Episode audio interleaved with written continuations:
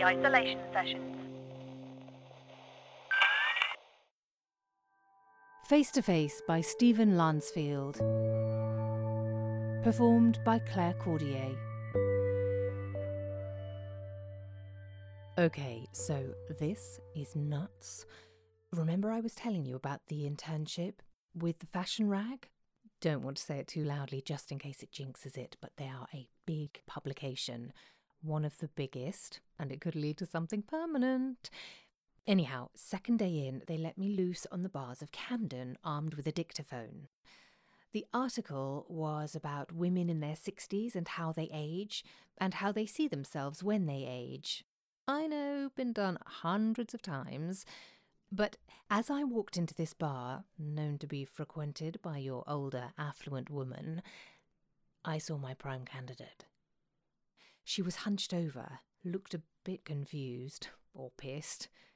Her hair was long, longer than it should be for her age. She'd had work done. Any mug could make that out. Lips, forehead, probably neck, definitely tummy tuck, definitely lipo, definitely Botox, if not the full lift. Easy pickings. She looked familiar somehow. I almost wondered if she was a minor celebrity, one of the older ones they wheel out for Big Brother but get kicked out in the first few weeks as no one's really interested if they got laid or not.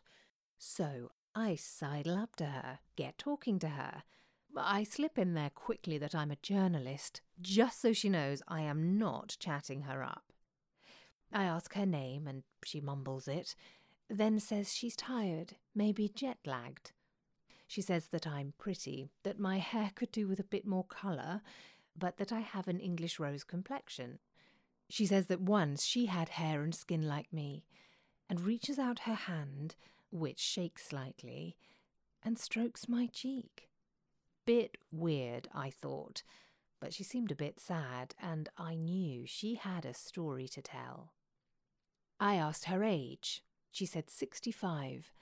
I asked what she did to keep looking so young, and then she just came to life not just because she was regarded as looking youthful, but she just loved reeling off the products.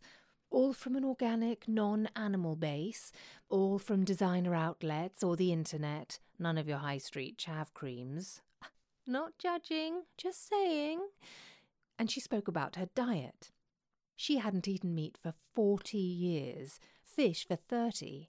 She ate little and often, a handful of Brazils, maybe, a dried apricot.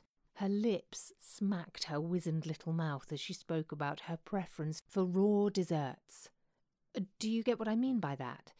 So there's no cooking, no animal products, not even cream, just things like cashew milk whipped up firm to replace sugary icing, carrot paste to replicate sponge, you get the idea. I said that sounded great, and that it matched up with my idea of food that it should be a tool, not a treat. I asked her if she had a partner.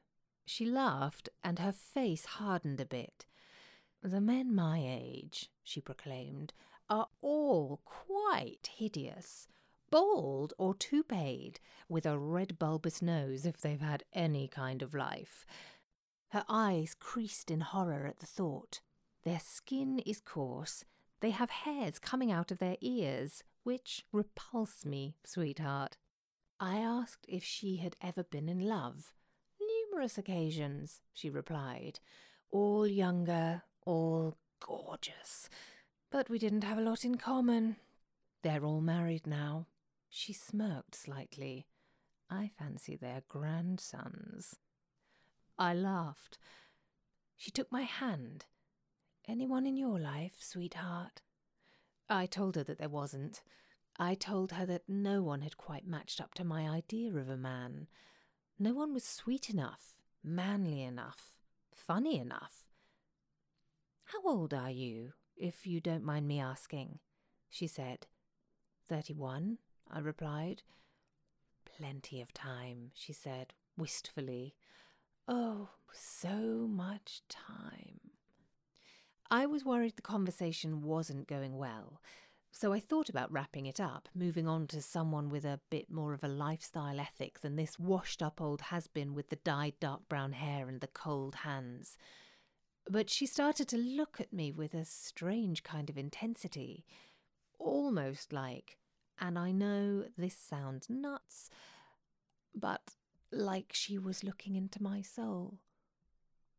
What was the name of your last boyfriend? she asked tentatively. I replied that it was Tony, and her eyes bore into me. He was a good one, she said sadly. He was a good one, and you let him go.